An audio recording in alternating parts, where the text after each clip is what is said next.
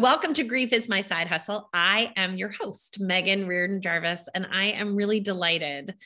And I I have to say, I feel like because we're recording this on a really heavy day in our country, you know, there was a, a mass shooting, 21 people were murdered yesterday and most of them were babies and you know it's a it's a brutal day and so i'm really delighted to be here talking about grief and loss and talking about the various ways of grieving with Stephanie Foster because Stephanie, you are bringing to our platform, Grief is My Side Hustle, a way of being in grief and loss that we haven't really explored before. So I'm really grateful that you are sharing your hour with us.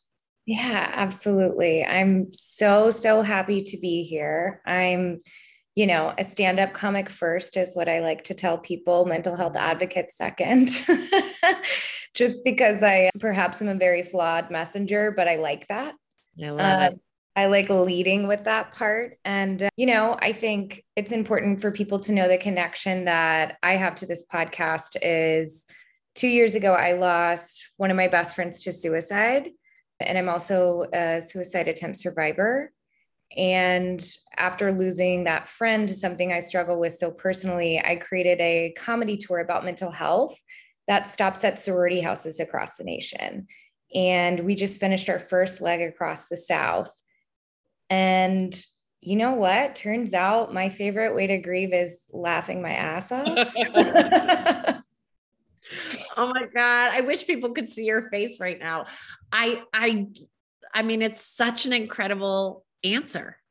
And it is not necessarily intrinsic. So so deepen in for us like tell us has laughter always been the antidote for you? Did this only come after your friend's death by suicide? Like where where did this release and this type of grieving sort of make itself known to you? Yeah i think for me like dark humor has always been the thing. And I even say this in my shows and like a prerequisite because, like you say, grief and, you know, even more intense topic, suicide prevention, don't naturally go hand in hand with comedy. no, ma'am, they do not. They do, um, but good comedy, and I've heard comics say this. You know, anything that is uncomfortable is really rife for comedy, right? Because yeah. laughing through our discomfort is a human way of navigating.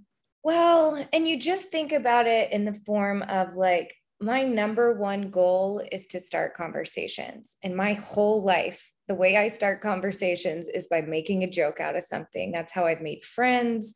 And like, that's how everybody in my life knows I'm okay. If I'm joking about it, like, we're good. That's how I can tell myself that whatever I am facing, I'm going to make it through it. If I can make a joke about it, if I can laugh about it, like we're going to get to the other side of this. And so I know my idea is controversial, but like I am a comic, so that just makes it more appealing to me. right. Right. When I ask people, like, how did you decide to start, you know, making Irish soda bread? And the answer often is like, well, I'm a, you know, baker or I grew up with baking. Like, I think sometimes we, because we're so wired to heal and to, and to grieve, we pick up what is the most obvious tool, which is the things that make sense to us and that we already use and implement. Yeah. And I don't think I'm alone in that either. I think a lot of comics find solace in comedy because they have seen how healing it is to laugh in the face of fear, to laugh and the scariest moments of your life, you know, like, and it feels really good to make other people laugh. Like, I forget about my stuff for a moment. If I can make it about you and surprise you and like, I don't know. There's just, there's something to that. But for me, like the comedy that I do up, you know, in these sorority houses is not mental health from top to bottom. I mean, right. I am telling my sex life, my dating life, all of those things, and all in the guise of resonating with these young women, right? Like gaining the permission to walk into these rooms and be like, all right, we're going to talk about all this hard stuff, and it's not going to be a downer. It's not mm-hmm. going to bring the room down. And I'm going to show you how. I'm going to show you that it is okay to bring up the saddest part of your freaking life. And also in the very next sentence, laugh your ass off. I think the best way the vibes of the tour were described were slumber party vibes. Ah, ah, that's the best. And I think as you know, women, we immediately get that, right? And at my slumber parties, at least the one JC and I were having, we were telling dirty jokes and we were getting real deep and we we're having these intense conversations. And so I think that's what we've been able to, I don't think, I know that's what we've been able to create here. And I just, it's interesting because you have this idea of what you want to do with all the extra energy you get when you experience loss. Yeah. And it's like, I think highlighted even in larger for me with suicide, like there's so many other questions and the why and the should I have and could I have and these things. And it's like having this avenue where all of those questions go away because the energy is funneled into something that is making some kind of progress just feels like the best way I've been able to figure out how to grieve. You know, what it's making me think of is I, a client actually said to me this one said this to me one time that laughter is like this five senses experience. We know we know from neurology that this the sort of joy neural pathways and the intense sadness neural pathways line up they their highways touch mm. and so sometimes you can be anxious and excited right because like the neural pathways are touching and you can you can kind of call it the wrong thing you know i'm i'm anxious but really i'm excited or i'm maybe mm. a blend of the two what a client said to me one time is you know laughter is really only works in the moment you can't be like, wow, what Stephanie said was really funny. I'm going to laugh about that later. You it it's a reactionary experience and when I think about what we're always trying to do with grief is unburden some of the heaviness of the mm-hmm. energy, right? And there's a million ways to do that. There's a million. But one really efficient way would be to laugh. Yeah. Right? I mean, one really efficient way because it's it's it's a full contact sport. You know you go into your body it's it happens across your chest. Your intellect is involved but it's not really in control. And it you unlike people who like to control the like sadness part where they're like well i don't want to cry here at work so i'm going to go home and cry later. Mm. it's very easy to explain to people like no you got to do it now. It's not going to yeah. be you can't do it later. It is. And I'm thinking about all the people who have come in and told me with really mixed report about the hysterical laughter that happened inappropriately. Yes. Some, and and and when they're talking about it, they are there may be some energy and shame about, I don't know, laughing at a funeral, but mostly they're talking about it with gratitude. Yeah. Yeah. Yeah. It's been it's been interesting to just be in the room with these young women and see their response to it. And mm-hmm. I had mm-hmm. such a timidness, right? Like, what if it doesn't hit? What if it doesn't resonate? What if I open with all of these jokes and think I am so funny and they tell me how old I am? You know, like Oh my god, college kids do tell me how old I am. Yeah. I just was so worried. But you know, like, I think they're just as hungry for that safe space to be able to talk about it uh, as as I was. You know, I think one of the biggest things that came from the tour that I didn't expect was how good it felt to talk about JC all the time. Uh, and how much people expected me to. Yeah. And I think for the first year, it just was so raw and horrible and just felt like something I couldn't even touch. Yeah. And then this past three months has been like, oh, I get to talk about her all the time and people want to hear about her. So, just as much as it was a lesson for them and like, don't be afraid to bring the room down, it was such a lesson for me too. Well, I love that because I think I think one of the things certainly on this podcast that we're always trying to do is offer some hope that it's not always going to feel this way, mm. right? Fresh grief is so you know, it's full body and it's really hard to believe that it's ever going to feel any different. And in fact, there's a there's a great neuroscientist who I interviewed on this podcast, Mary Frances O'Connor, who basically like frames profound loss, particularly sudden loss, as this thing that your brain is trying to learn, as if you had been kidnapped, brought to a foreign language, foreign country that speaks a foreign language, and you're expected to like do a job while you're there. You're, you're expected to like wait tables, mm-hmm. and so your your mind and your body are trying to integrate all of this information, but you know after a while, it will know how to walk to work. It will understand what that that word means water. It just does take time. And it is, I, you know, again, some people have feeling about when they start laughing, they, you know, and and maybe you've had some of this, but you know, for some people that feels like a betrayal to their sadness. Mm. Have you had that? Have people I haven't experienced that specifically but I can see it in the timidness of like them not wanting to laugh. There always is that feeling of like, oh, should I be laughing at this? Right. Right. right. Which is what good comedy does all the time, right? Is, is that it takes you right up into the edge because you know humanity really is irreverent right mm-hmm. we're not linear we're not clean we're not tidy we're super complicated and also we're not unique like whatever feeling you are having has been had by every other griever out there.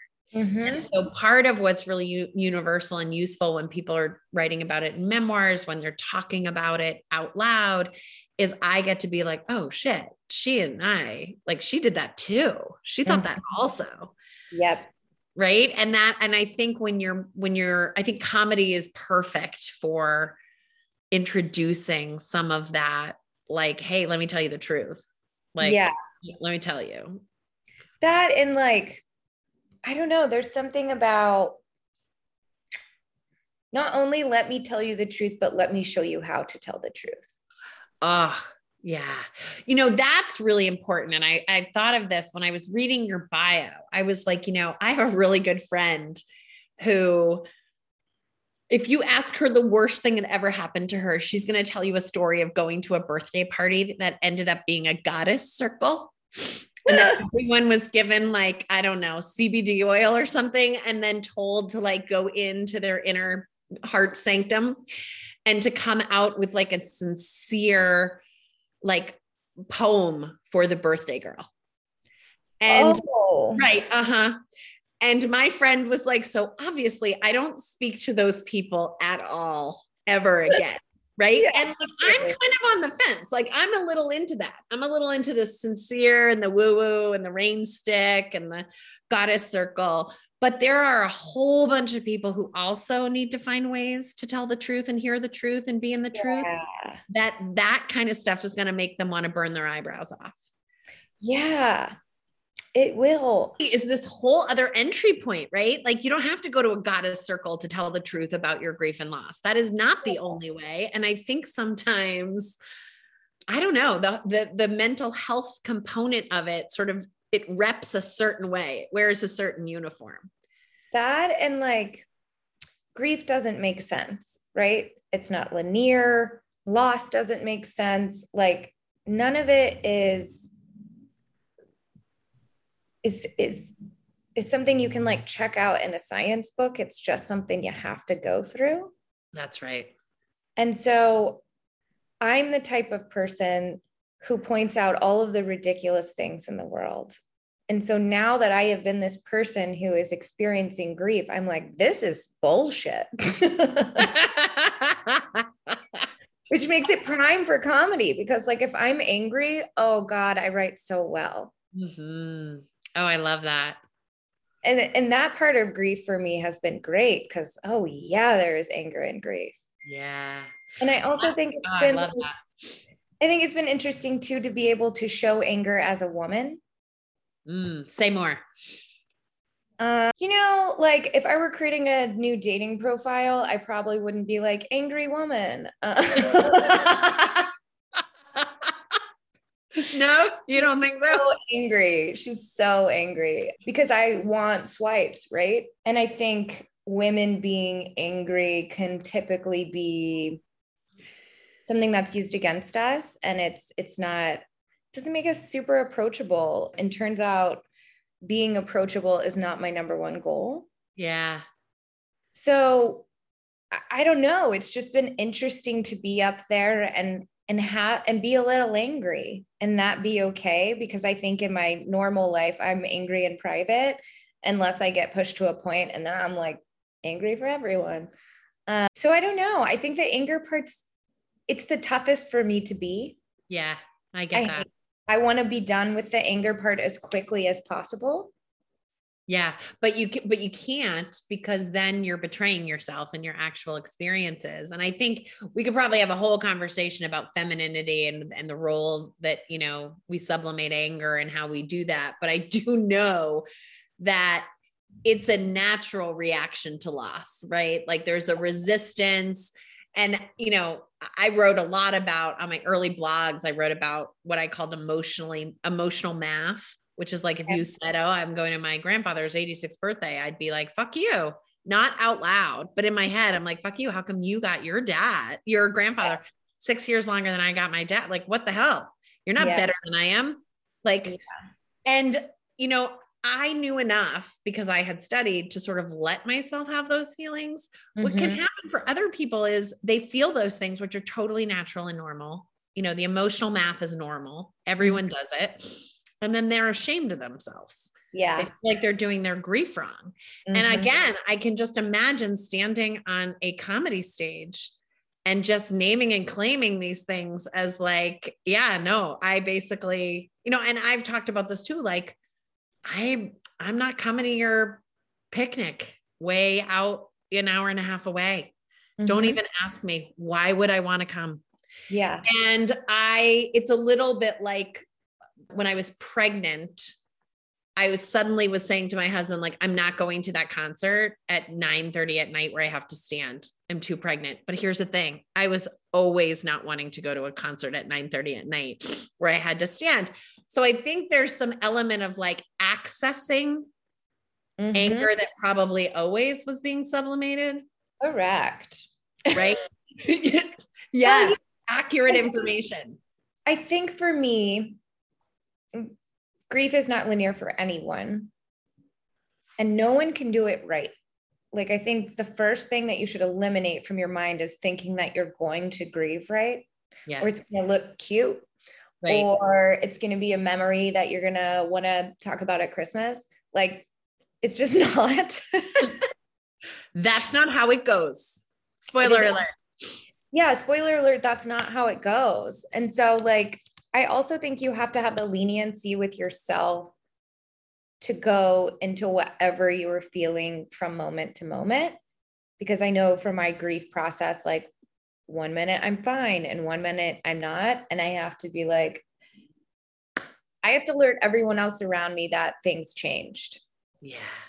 And that is really hard for me because I don't like to be difficult. I don't, I'm a people pleaser. I like to, yeah, you know, roll with it laid back. That's what anyone who tells you they're laid back is selling something. I've never really met someone who's laid back because what laid back means is you are sublimating your emotions and you're not being true to yourself.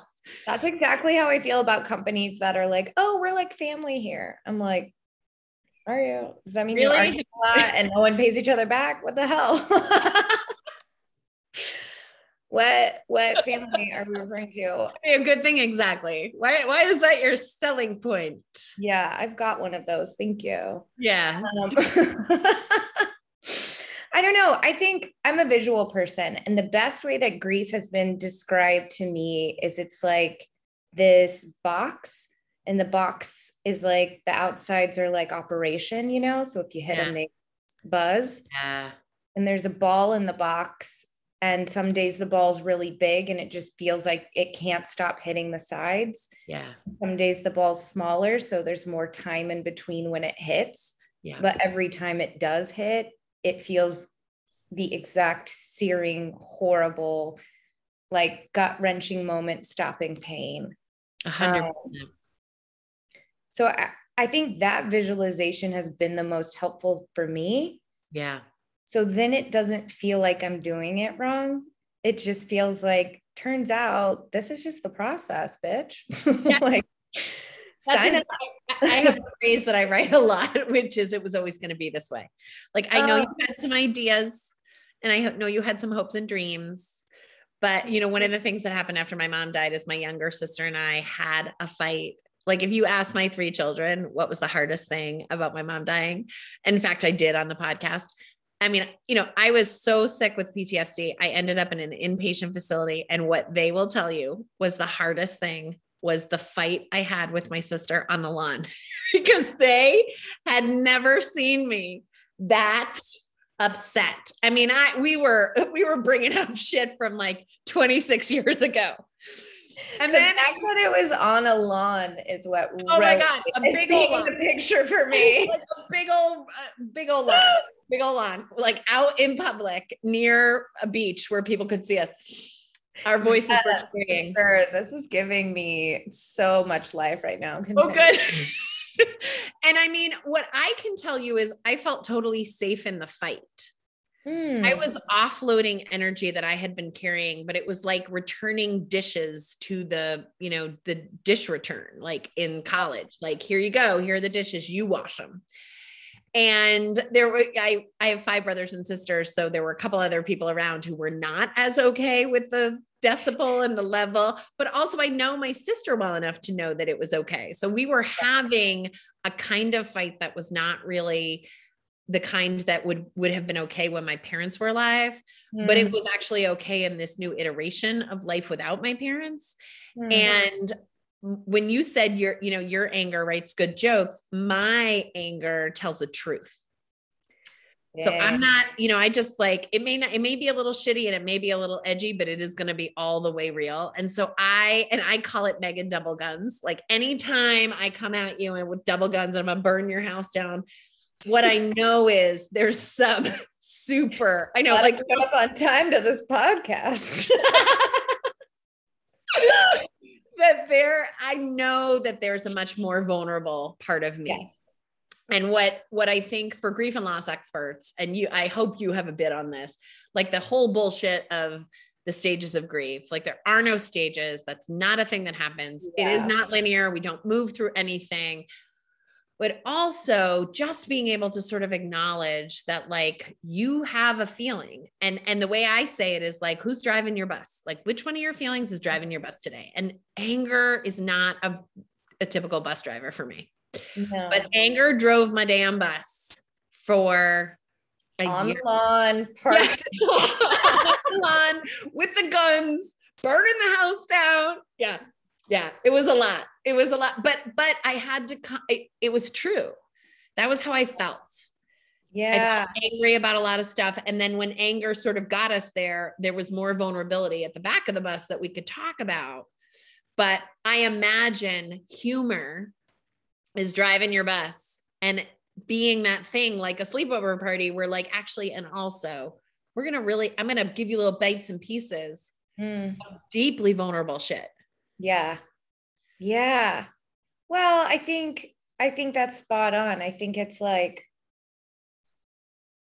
the who is driving is really interesting. Cuz it's like I think humor is actually never driving. Humor is more of like what comes out of it. Yeah. And I think the beautiful part is like when I am the most sad or I am writing the funniest stuff, when it's about the hardest stuff, I am like bawling, crying while I'm writing the most funny things mm. about the darkest topics, you know? And so it's like the release is what it is for me. Like the release of laughing and crying feel equivalent in my book. And I mm. love both, like, love to dip a toe in each. But I think there's something about laughing that it like takes your whole body, like you said. Yeah. And like there's also the element of surprise. Yeah. Absolutely. And I think it's like a with, gift. Yeah, with grieving and any feeling, you can just kind of get stuck in it. Yeah. And laughing knocks me out of whatever that feeling is, even if it's a good one sometimes. well, I do this whole bit on, you know, sort of teaching people about what the brain does because neuroscience is sort of my vibe. And the the left, the right side of your brain is the part that activates you. So it makes you anxious and it makes you overly alert and hyperactive. And the the that's the right side of your brain. And the left side of your brain is the coolant. Mm. It's the hmm. part that takes you down and calms you down. And what's always interesting, and most, first of all, most people don't know that. Secondly, most people have one part of their brain that's more active than the other.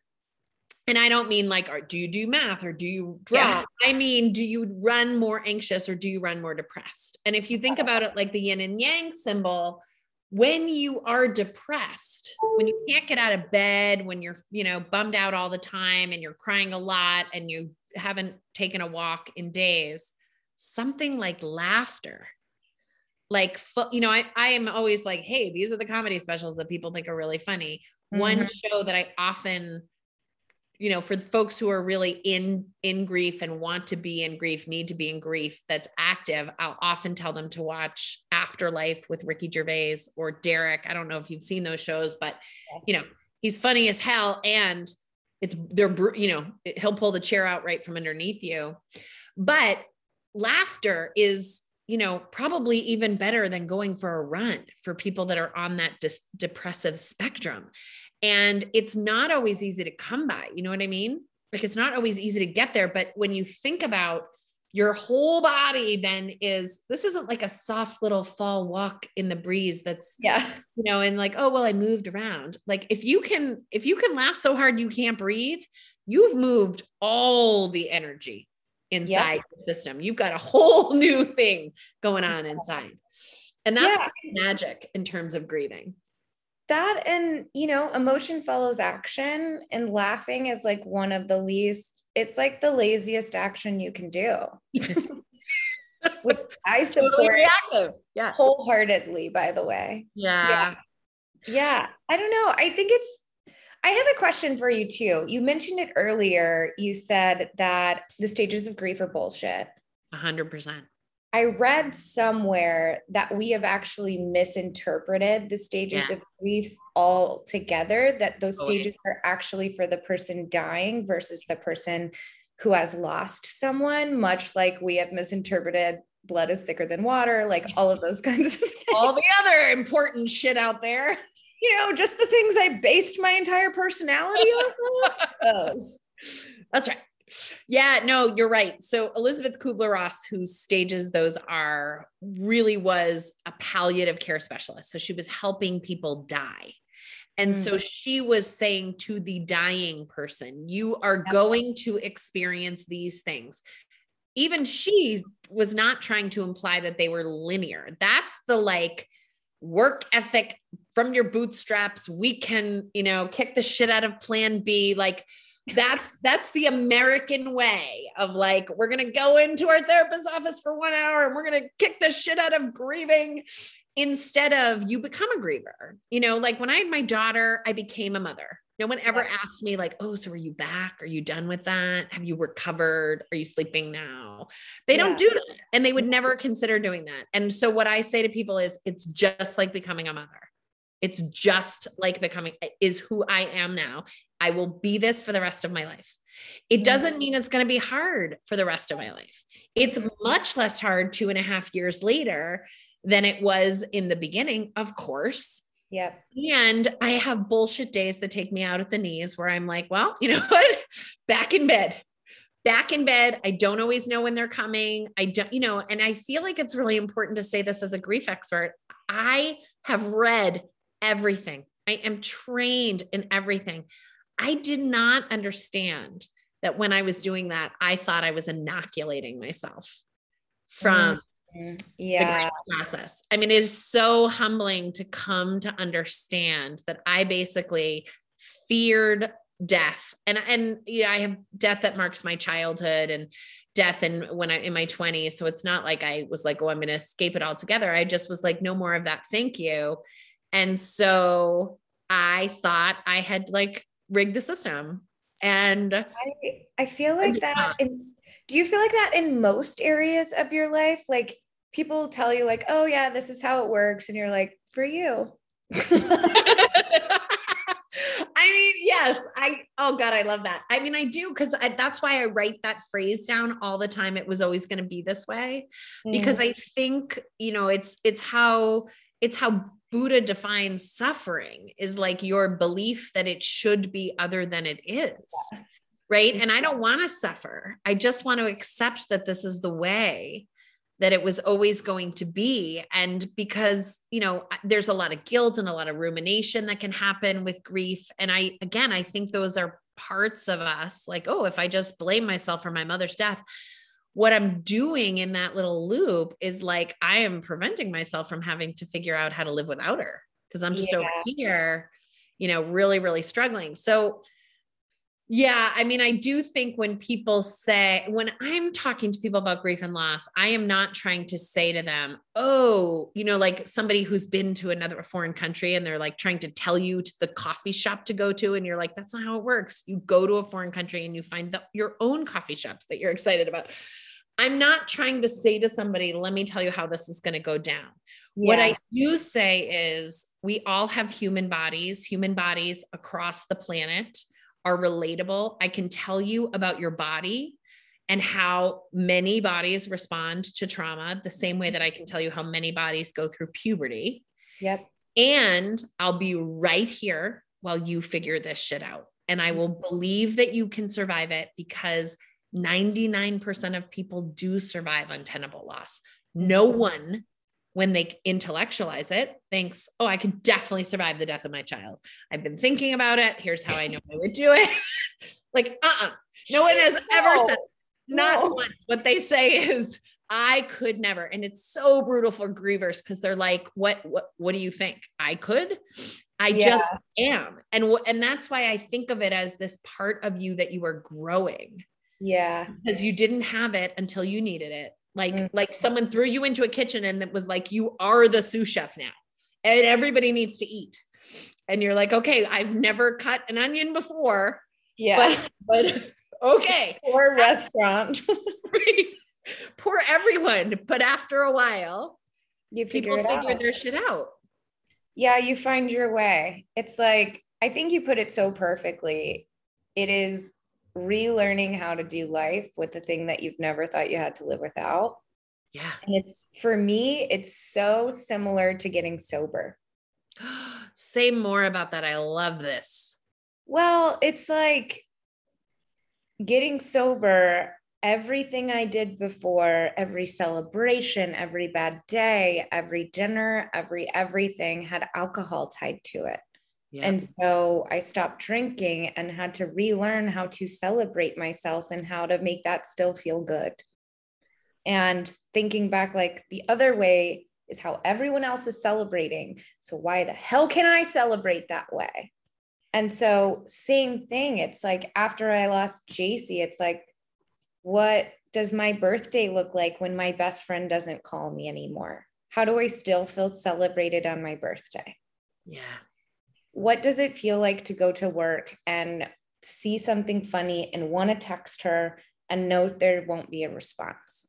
What does this look like now? And it's like from every small thing to every big thing, it is relearning what this life looks like. And like, sure, there are bright spots of it and getting to like redefine what your life is because of this. And so much is redefined as far as priorities and who you want to be around and what you want to be around. But it's like, it's shit. yeah, it's hard as fuck. And what I'm thinking about when you're saying this, and I, I really appreciate the analogy to getting sober because I, I do think what you're describing is like I'm tethered to this thing, right? Mm-hmm. So like I'm tethered to alcohol or drugs or whatever, and I'm tethered to this person. And that was certainly my experience. Is that like my mother was like the center pole of the tent Yep. And I don't even really think I understood how much she was the center pole to the tent. It was so confusing after she died. I looked around at my house and was like, do I even like these things? You know, I was yeah. so lost. And and like, did I buy those sheets because she likes them or did I I don't even fucking know. Yeah. And part of that is the part of that is the overwhelm, the central nervous system just really being cooked.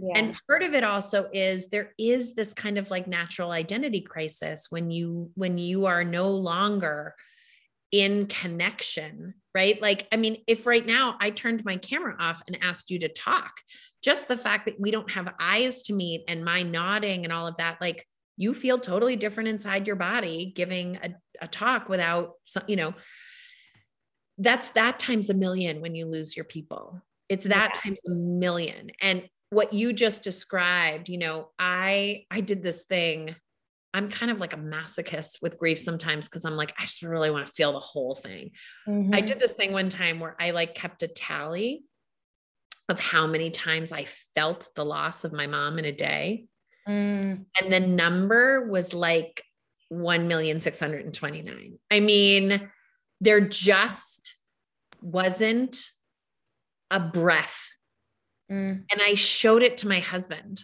and was like, "Do you see these these tallies? This is what grief feels like." Yeah. It's this much. It's this because in in the world we act like, well, yeah, you know, people die.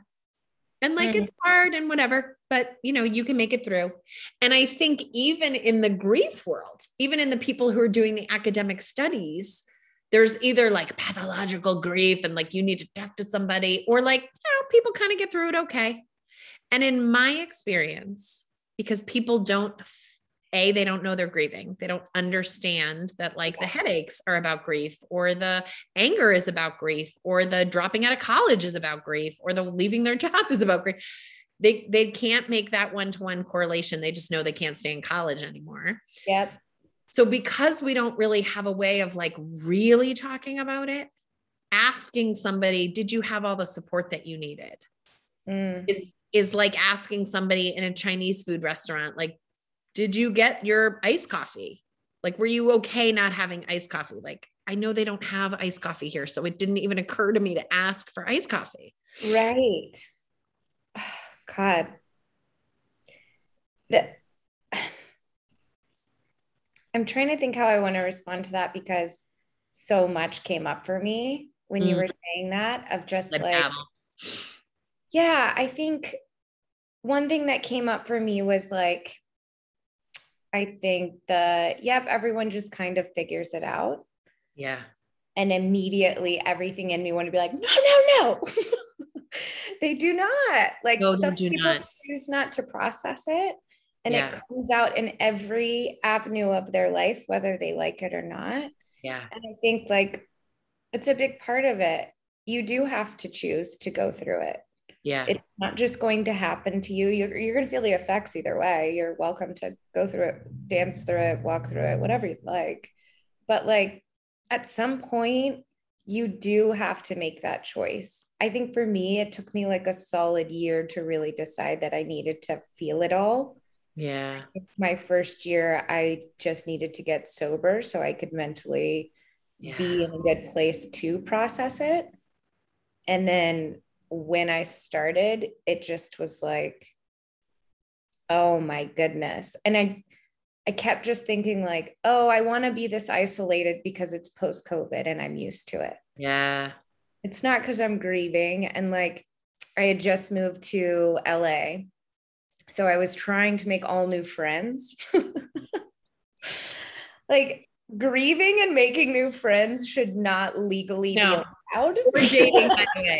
Or dating. Or dating. Oh yeah. Yeah. yeah. yeah. Yeah.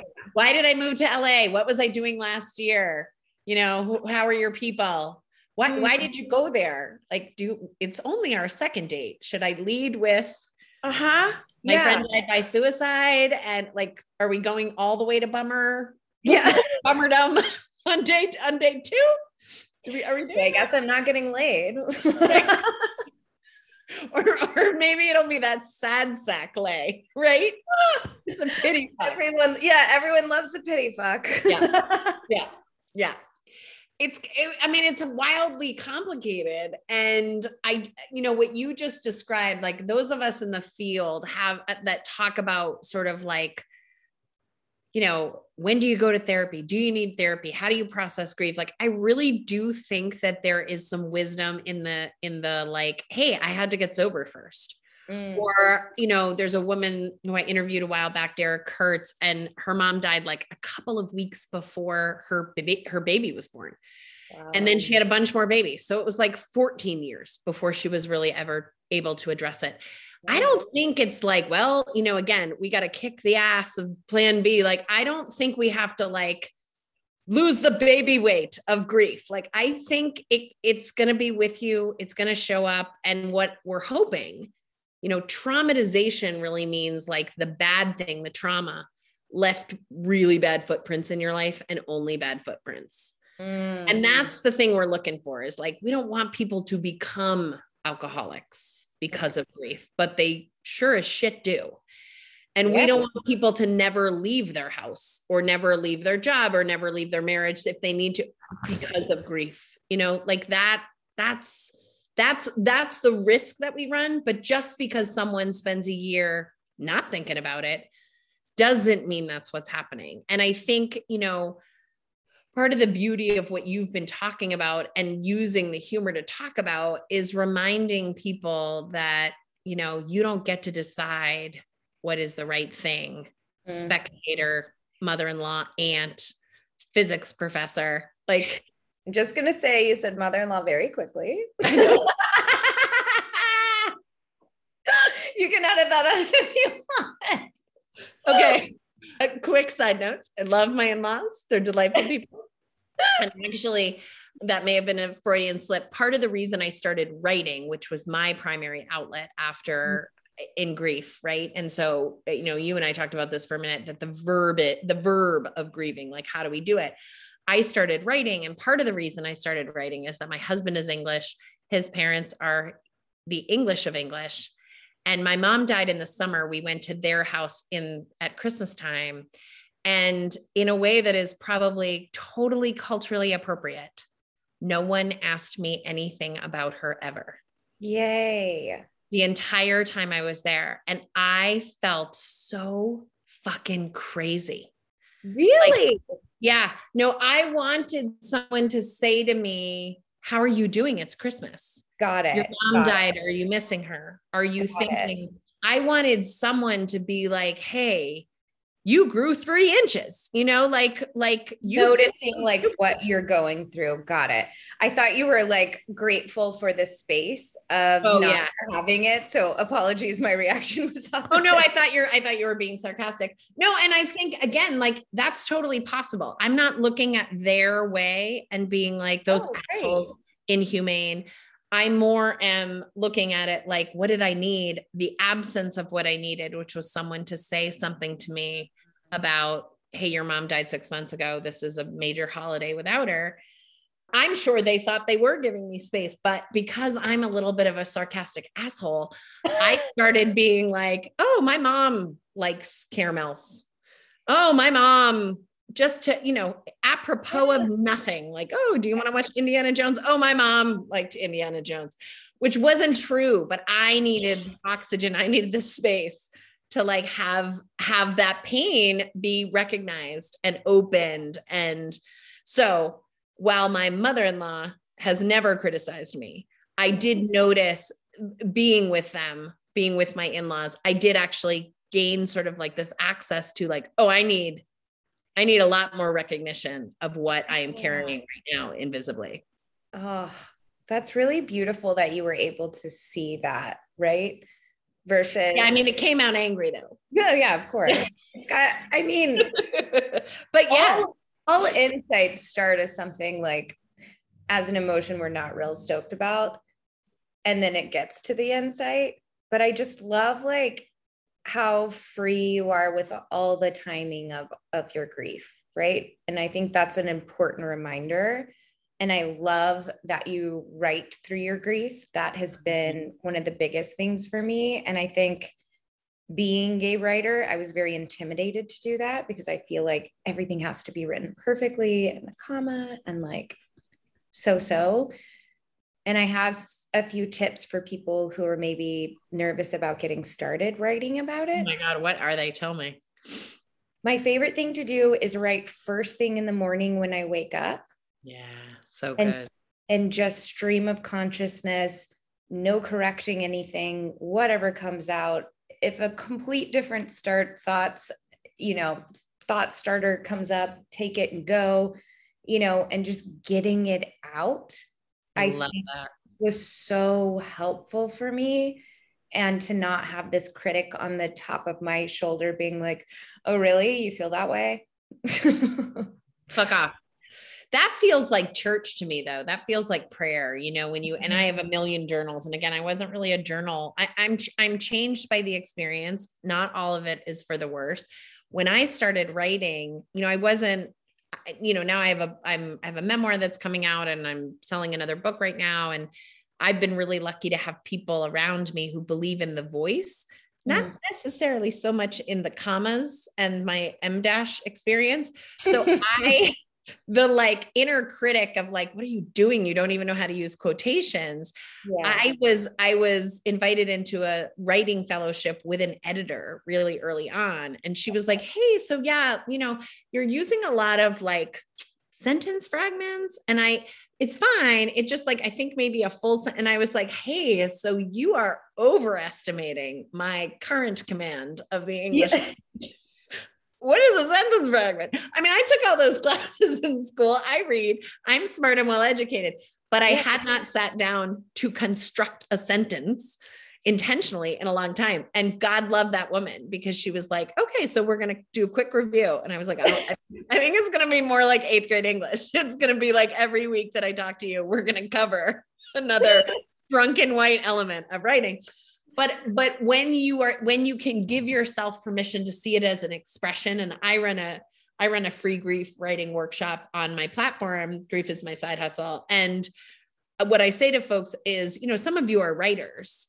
which means you can write for process and know that there will be a product. Others of us are just writing for process. Mm. so you know you don't this is not for anyone to see except yeah except acknowledging you acknowledging your own sort of soul and, yeah. and your own feelings. Absolutely. Yeah. Mm. yeah writing has just been such a big part of it and i think you hit it square on is like the writing i do not for product and just for me is the one that helps me process the most I don't know. And just sometimes like I'm more willing to share where I'm at if I have to put it into words. Yeah.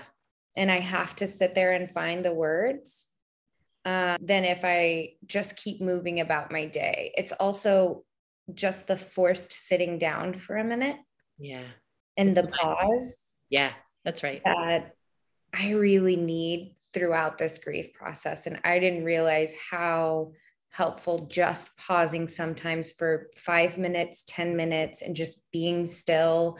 Sometimes, like sitting in a closet with the door closed, just in like a small space, being quiet and still has been a game changer for me. I work on that. I find stillness and quiet and meditation, even though I hypocritically tell people all the time. Actually, it's not hypocritical because I'm like, hey, I'm not good at this, but I've heard it's good for you.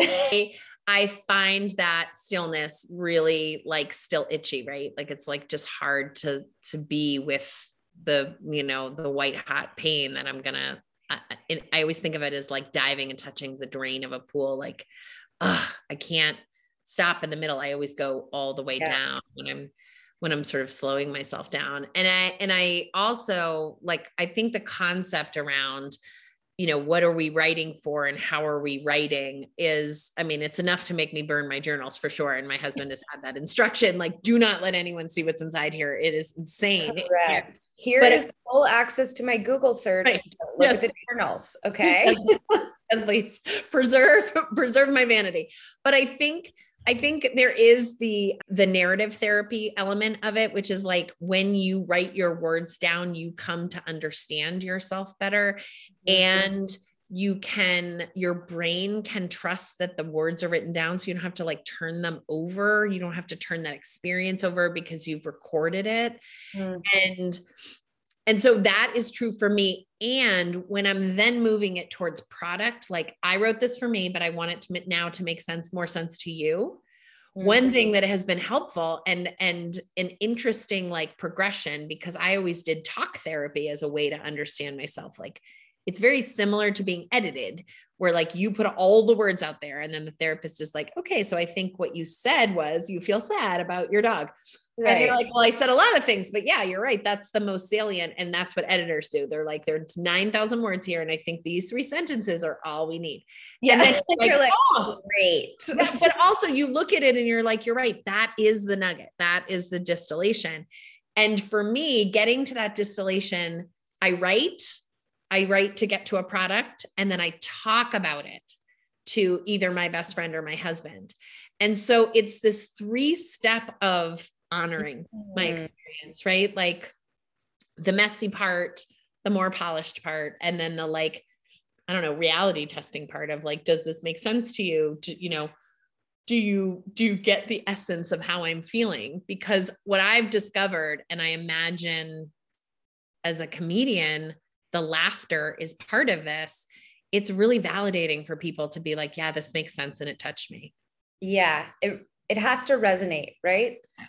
If you if you haven't felt that feeling if you don't if you can't tap into an honest human emotion sure cheap laughs you can use certain curse words in a row and those sound funny but like to really get that gut laughter like you're tapping into human emotion. Yeah. And i think grief taps into every emotion and more that you've never experienced do you write jokes and not realize that they're going to hit like that people are going to laugh at them differently because yeah. I definitely have put put stuff out in the world where I'm like, "Meh, that's like a B." And then yeah. people come back at it like, "Oh my god, this was so meaningful to me." And I'm like, "Jesus, I didn't even know. I just was like saying, you know, sort of basic stuff." Does that happen with jokes too? All the time. I mean, you have to keep in mind too, like by the time you've seen a comedy special, they have run that material oh, thousands of times, right? So the first time you kind of have like this idea and you go and run it out. And sometimes you're like, hmm, they laughed at that part. That wasn't the joke, but I'm going to say it again because they laughed at it. And that's yeah. So yeah, a hundred percent of the time. And then you know, like I think when you're talking about these things, like sometimes you have said them so many times, you don't realize the power behind them when someone yeah, else is right. hearing it for the first time. Yeah. so it, it's a lot of those moments of like, it, it's kind of hard sometimes to go back to that moment of writing it and remember how powerful it was because you're like, yeah. oh, that did come from that place but like that's exactly what you want is just that person to just you can see it in their expression. You can see yeah. it in their face. Like there's even some i tell a joke about my first blowjob. Uh-huh. and you can tell the women in the room who have experienced something similar because they're reacting much different like than anyone else. No they're giving themselves away. Yeah a hundred percent. And I call them out too. I'm like, she gets that. Uh, like that's the beauty of like not feeling alone in it, right? Yeah. Is every time I tell that joke and someone laughs because they've heard it for the first time, it's like, okay, they're laughing because I am not alone in that. I am not the only person who's experienced that. This is so universal. And like, there's joy and pain that comes from that because you don't want anyone else to feel this yeah. ever. Once you go that, through it. But it does, I do think it's like at the core of humanity, right? Like, like Cecil Day Lewis has that awesome quote, which is like, we read to feel understood. Mm. And it's true. I mean, when I was grieving, people gave me a lot of grief books. I ordered a lot of grief books. I threw 70% of acro- across the room because they would betray me at some point. Yep. They would show something and I'm like, that's not my story. And I chuck it. Now I apologize to all the authors because now that I'm writing a book, I'm like, Jesus, it's so hard. but also that's what that stuff is there for, is for you yeah. to feel same with poetry, same with music, same with comedy same with art is that it's there to evoke that whatever like soul stirring experience that you know that connects us all and yeah. so i i often have this experience where i get this little like vulnerability hangover like i say something And then I'm like, Jesus, what? Like that was too much, Megan. You are too much. And then I have to go take a bath and hide in the bath and then like check my, you know, check my little blog or whatever. And somebody will write to me. One person usually, it's not like dozens, you know, one person will be like, this really touched me today. And I'm like, okay, that is the universe reminding me that what I'm doing matters more than just to me and so I'll, and so I live another day. Like I'll do it again. And that you are not too much. Yeah. Yeah. I am too much. Feel free to go look for less. Yeah, yeah. I mean, I definitely am too much for some people. And as Glennon Doyle says, like, that's perfect. Bless and release. Keep going. Yeah. It's yeah. wonderful that we know that. And you should feel free to go. Like, I'm so happy that you know that you do not want to be around me. Goodbye. I love mm. that. I I was really lucky to I got to interview Robin Williams' son. Oh my gosh. For my podcast, he has been such a huge supporter of the tour. I mean, it clearly aligns in all of the ways. Of the stuff. Yeah. We're connected. It just was, you know, one of those moments. And he he just shared so much with me. And it was so similar to that. And like he really looked at advocacy and all the work that he's doing like as the healing. Yeah, his grief work. Yeah. And and yeah. just was able to talk about it so well and you know, being new to the mental health space. I've been, you know, a dirty comic for a while now, but now that I'm on the good side, it feels weird.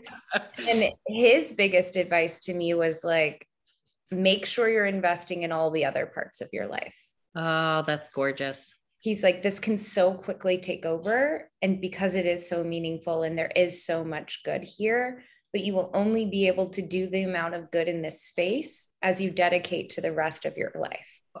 That's god that's so wise. And what i would also say about that is you know for some people, they are building something that is the legacy that grows out of grief, right? So it's that making meaning of your grief. And you have the, you know, the Susan G. Komen, you know, foundation because her sister died, that you're, you know, donating a library to whatever.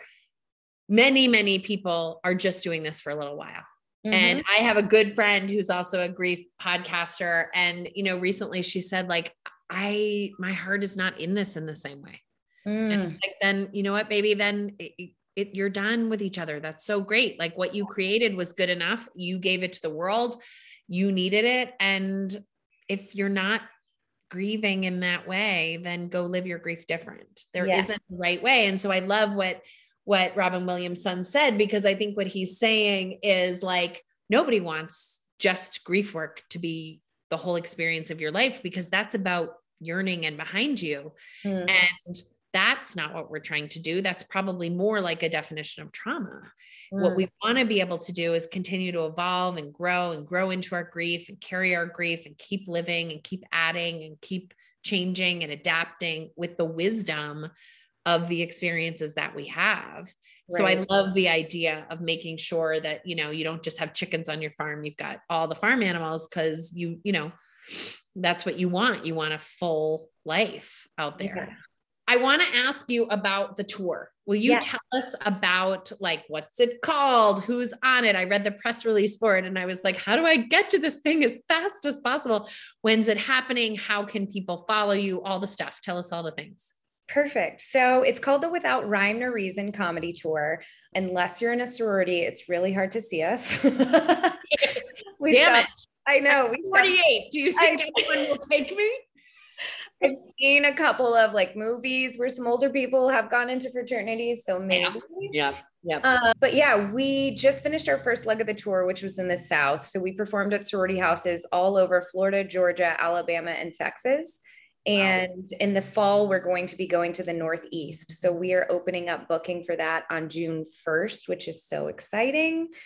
And will you send me all that stuff? I'll put it in the show notes and then we'll make sure that if people are currently at colleges and they are listening to this and they're like, oh my God, we need this, that they'll know how to get in touch with you. But maybe also we can make a commitment that once it's set, we can put it, you know, make a little commercial on my page so that people will know that they can sneak into this sorority on this yeah. Friday night and see you if they don't already belong. That would be, yeah, wonderful. If anyone has any contacts to schools in the Northeast, I am from the te- Texas area originally, so yeah. it'll be a new crew for me. So would love any contacts there. Um, but yeah, that would be absolutely wonderful. People can follow along the tour. It's at Without Rhyme Nor Reason on Instagram. It's WRNRcomedytour.com. If you want to buy merch or anything else like that, it's it's a full blown tour. The whole thing.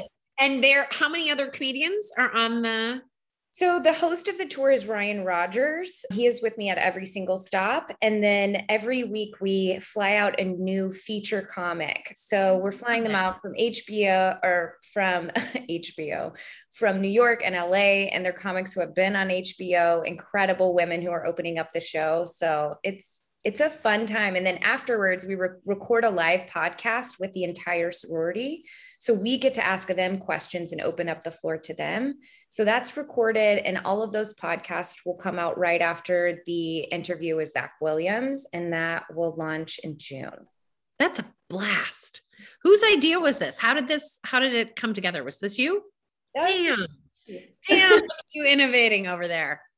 That is and because you can't see Stephanie because I don't put the video up, although you know you look beautiful and I could, if you're out there in the world and if you're wondering if it's her, she has a gorgeous tattoo down her arm, which is the name of the tour without rhyme or no reason. And and that's also something that the name of the tour is significant, right? You told me. Yeah, that, yeah. It's based off something JC used to say for everything. It was why we were making plans, why we were bailing on plans, why something broke.